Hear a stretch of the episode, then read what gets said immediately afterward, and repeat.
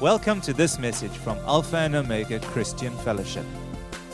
We are a family on a journey to become more like Christ, sharing His kingdom by expressing His love. We hope that you will be blessed and encouraged by what we have to share.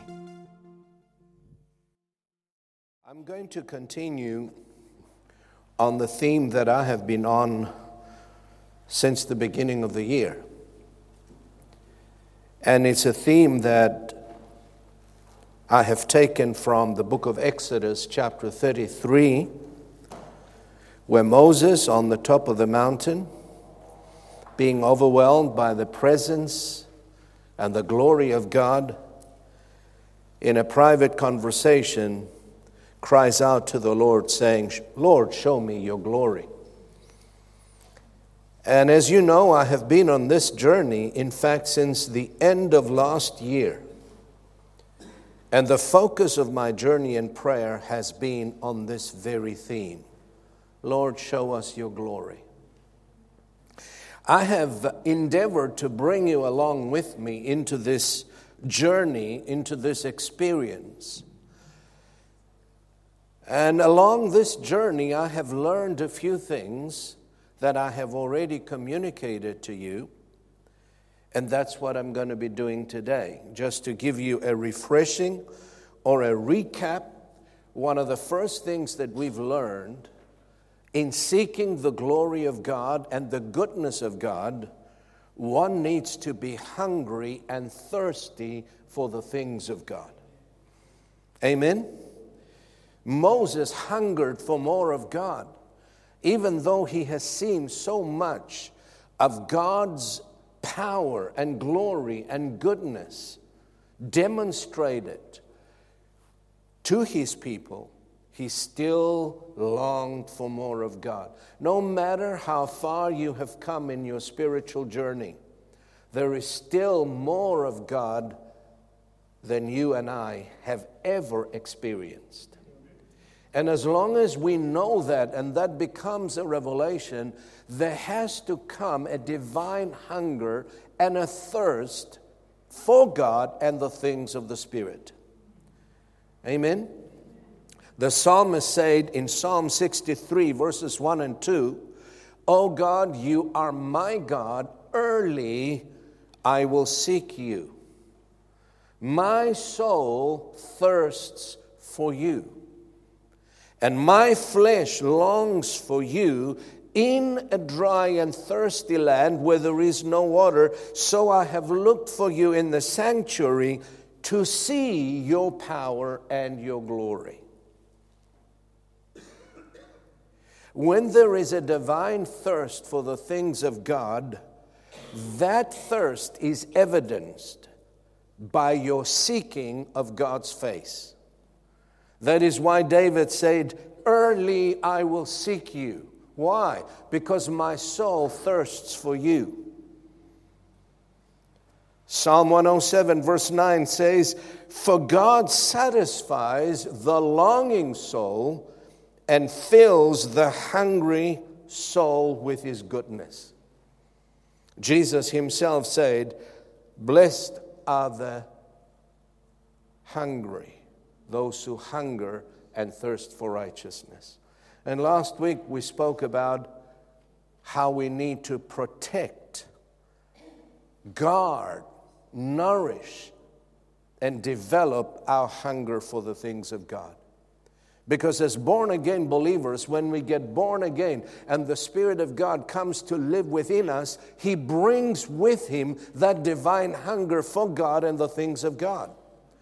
But we have a responsibility to guard and protect that hunger because the enemy comes through various ways to steal that hunger from our hearts or to choke it by replacing it with other things. It's important that we guard and protect our hunger for the things of God. The second prerequisite we talked about is believing.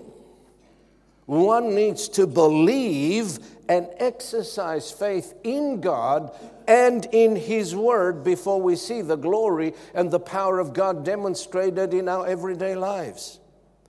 It was Jesus who said to Martha, Did I not say to you that if you would believe, you would see the glory of God?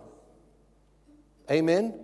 So there has to come from us a positive response to what God has already done in regards to His goodness and mercy being revealed in our daily lives. Amen? Believing is a condition. If you believe, you will see the glory of God, Jesus said. But if we don't believe, we're not going to see any manifestations, any of the glory of God or the goodness of God being demonstrated in our lives. Amen? Today, I want to share with you something very powerful.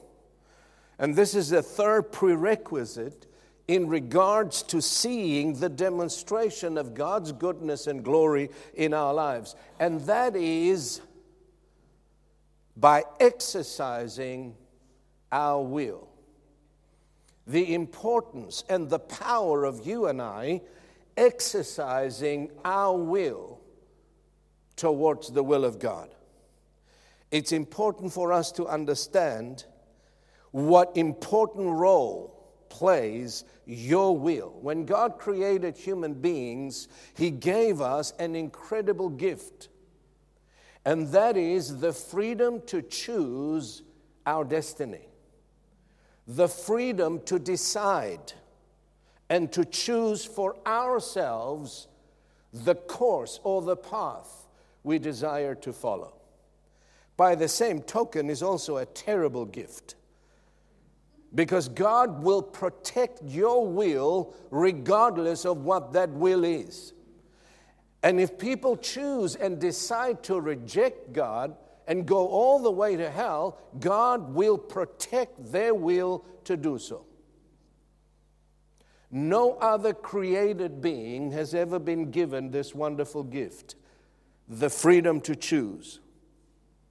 Amen? And that is powerful.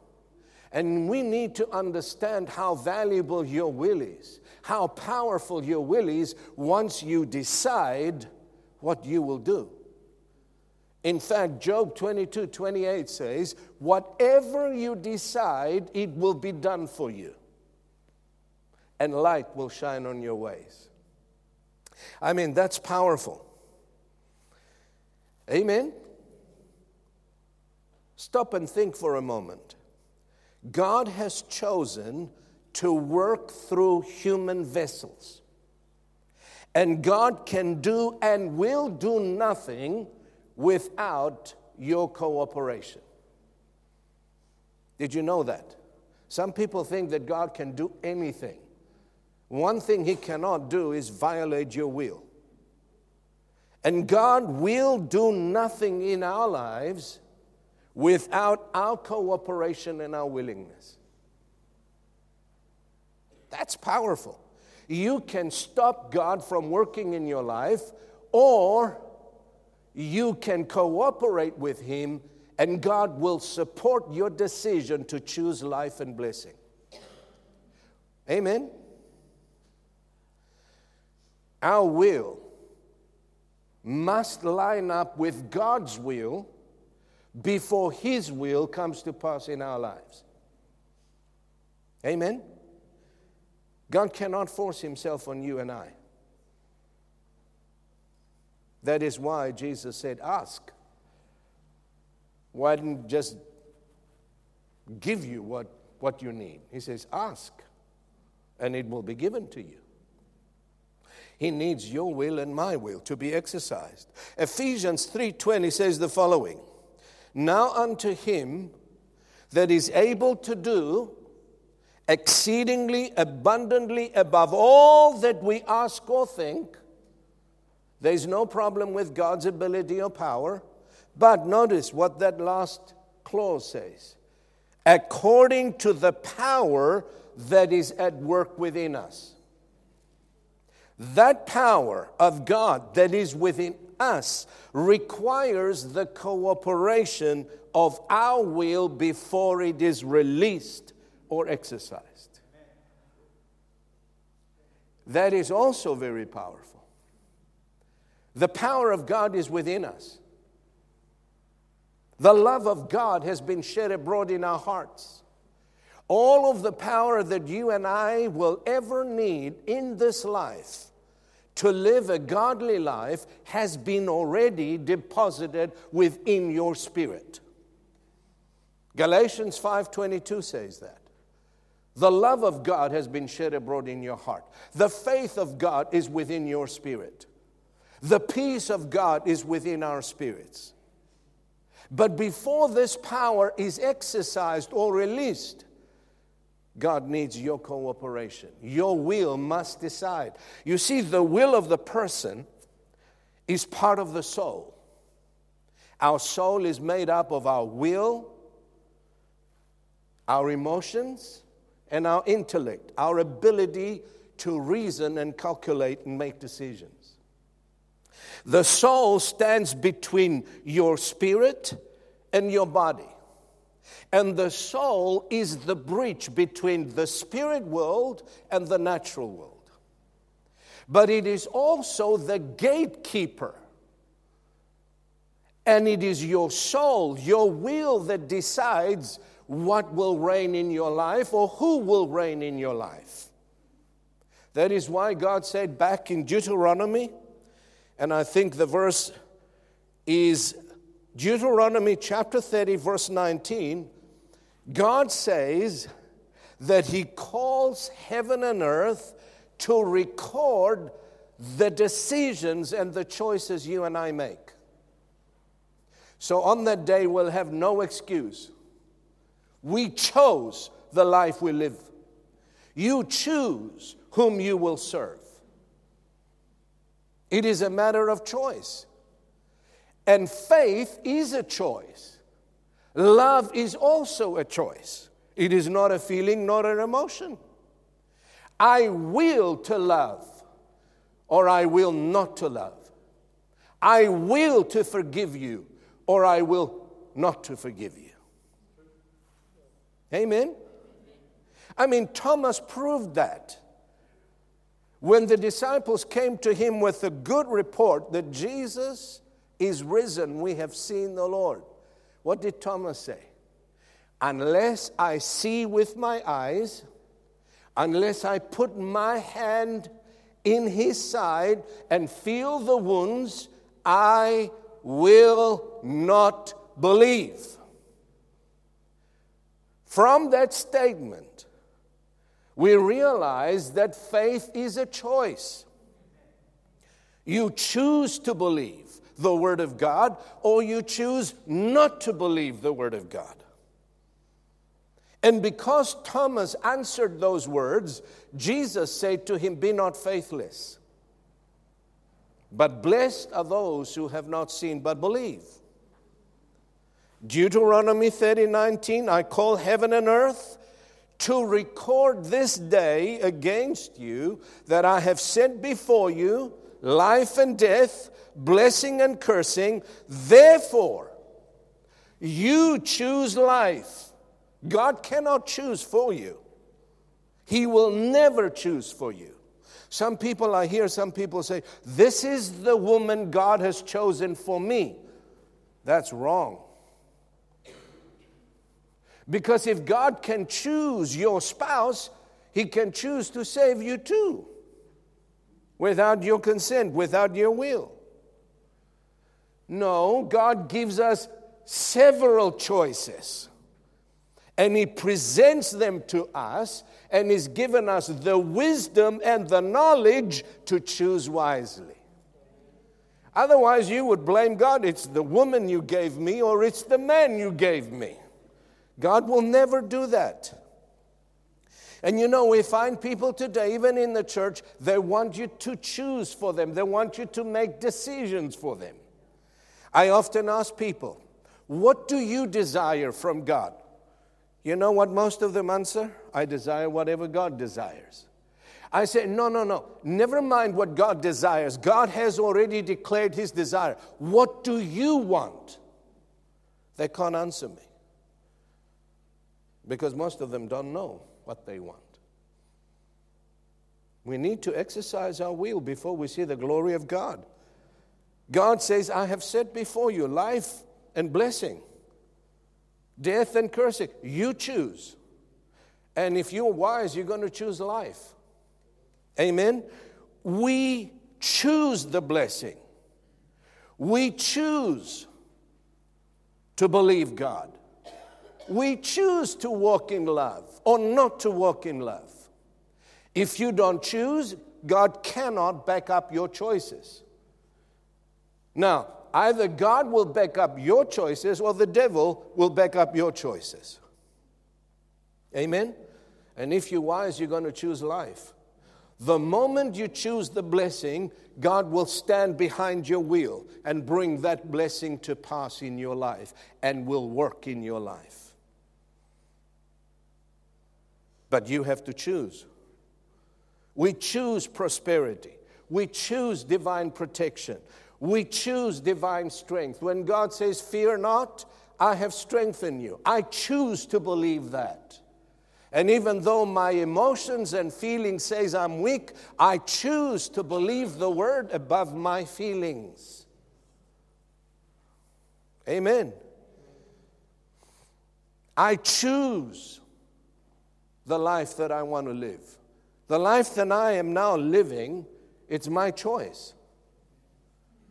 It was God's will for me, but I have to add my will to God's choices before that comes to pass in my life.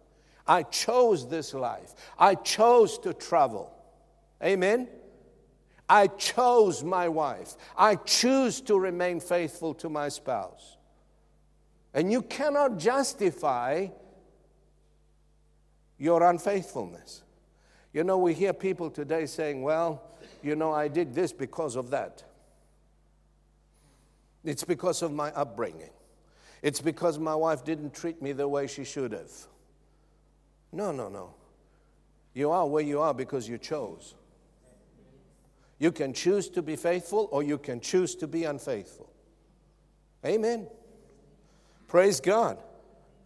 Joshua challenged God's people, even in the Old Covenant, to exercise their will for good and not for evil.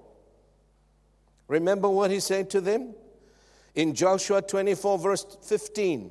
And if it seem evil to you to serve the Lord, choose you this day whom you will serve.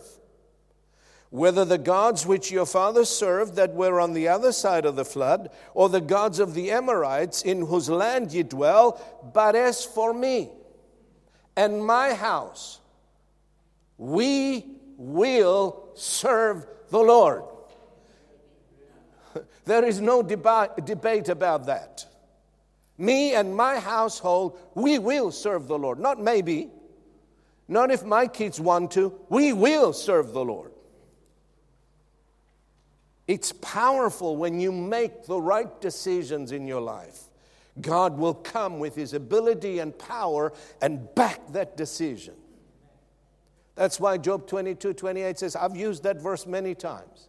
He says, You will decide on a thing and it will be established unto thee. But you're going to have to decide first. I mean, my, that's powerful.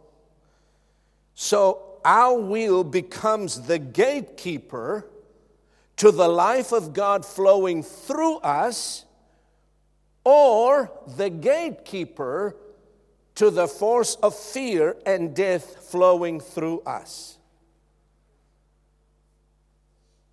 we choose whom we will serve. There are things we need to receive and exercise our will for, but there are also things we need to resist and exercise our will against. So often we tolerate things that we should not because we're too lazy to exercise our will against it. We just go with the flow. We have no resistance. I mean, the Word of God says, resist the devil and he will flee from you. That means you resist whatever comes from him as well. You stand against. And when you do that, God will come behind your decision and will back that decision. But you're going to have to choose. You choose prosperity, you choose abundance, or you choose lack and you choose poverty. It's your choice. Amen. Just as faith requires the exercising of our will to operate, even so, fear requires the exercise of your will to operate in your life. The psalmist said in Psalm 23 The Lord is my shepherd, therefore I shall not want. He set his will against want and lack. He said, I shall not lack. Why? Because the Lord is my shepherd. Therefore, I resist lack. Lack does not exist in my life and will not operate in my life because God redeemed me from the curse of poverty and lack. Hello? Is that what we do? Do we resist lack or do we talk about it? Do we welcome it? Or are we actively resisting it and saying, no, you're not going to have dominion in my house? Why? Because I'm redeemed. Therefore, I will not want. I will not want. Folks, it's time you and I stand up in our will and begin to resist things that probably we've tolerated for many years. The same we need to do with sickness and disease. What do you do when symptoms attacks your body? Do you actively resist it or do you welcome it? Hello? And you pamper it and you talk about it and you embrace it with your words. My arthritis, my pains, my woes. Hello. You know, Jesus died so that we are free and redeemed from all of these things. And Jesus wants to enjoy the ben- wants us to enjoy all of the benefits of his sacrifice, not just some of it. Amen. The psalmist continues to say in verse 4, Psalm 23, verse 4 Yea, though I walk through the valley of the shadow of death, we've read that psalm so many times, we've heard it so many times, but have you stopped to meditate on what it says? Even though I walk through the valley of the shadow of death, I will not fear. What does he do? He sets his will against fear. Why? Because God has not given us a spirit of fear but of power and of love and of a sound mind. Therefore, I stand against the spirit of fear. So, when fear comes to you in your mind or through circumstances, what do you do? Do you receive it? Do you welcome it? And you say, Oh, I'm so afraid of this, or I, I fear this, I fear that. We talk about it all the time, about our fears, instead of doing what the psalmist did. He said, I will not fear, because the Lord is with me. Now, God doesn't just tell us, do not fear, He tells us why we should not fear. Because He says, I am with you. I will walk with you. I will never leave you. I will never forsake you. Therefore, we can say, I will fear no man. What can man do to me? You want to see the power of God? You're going to have to exercise your will for good and not for evil, for the blessing and not for the curse. If you will not exercise your will, you will never see the power of God operating in your life. God will bless others and you will see them blessed, but you will not. Not because they're any better than you. Because the blessing is not conditional to your performance. The blessing will operate on you because of Jesus Christ and what He's done. But you're going to have to exercise your will and say, I want the blessing. I want prosperity. I want abundance in my life. I want health. I want strength. I want divine protection. And I choose to walk in love. When you get up every morning, and before you do anything, you say, Good morning, Father. Thank you so much for the blessing that operates in my life. I make a choice today that I will walk by faith and not by sight. I choose to walk in love whether anybody else does or not. I choose to forgive.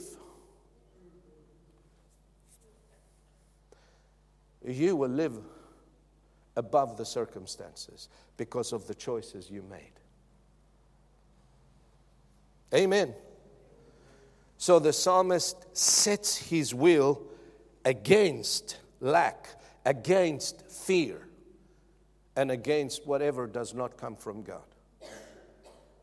You want to know what comes from God, what comes from the devil? The word is clear about it. Every good gift and every perfect gift comes down from above from the Father of lights. But the devil comes to steal anything that steals your joy, your peace. He comes to kill and he comes to destroy. That's how we can tell the difference.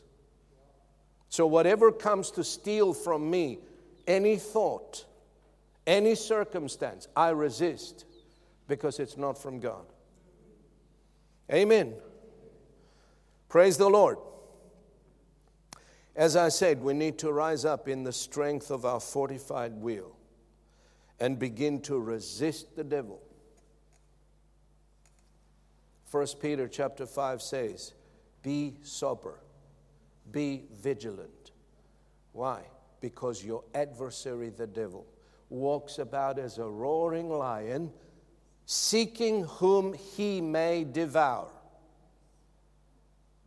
No, you may not devour me. It doesn't say devours everyone whom he may devour. So you put your foot down and say, You may not steal from me, you may not devour from me, because I choose life, I choose to serve God, I choose the blessing, and walk in that. Amen.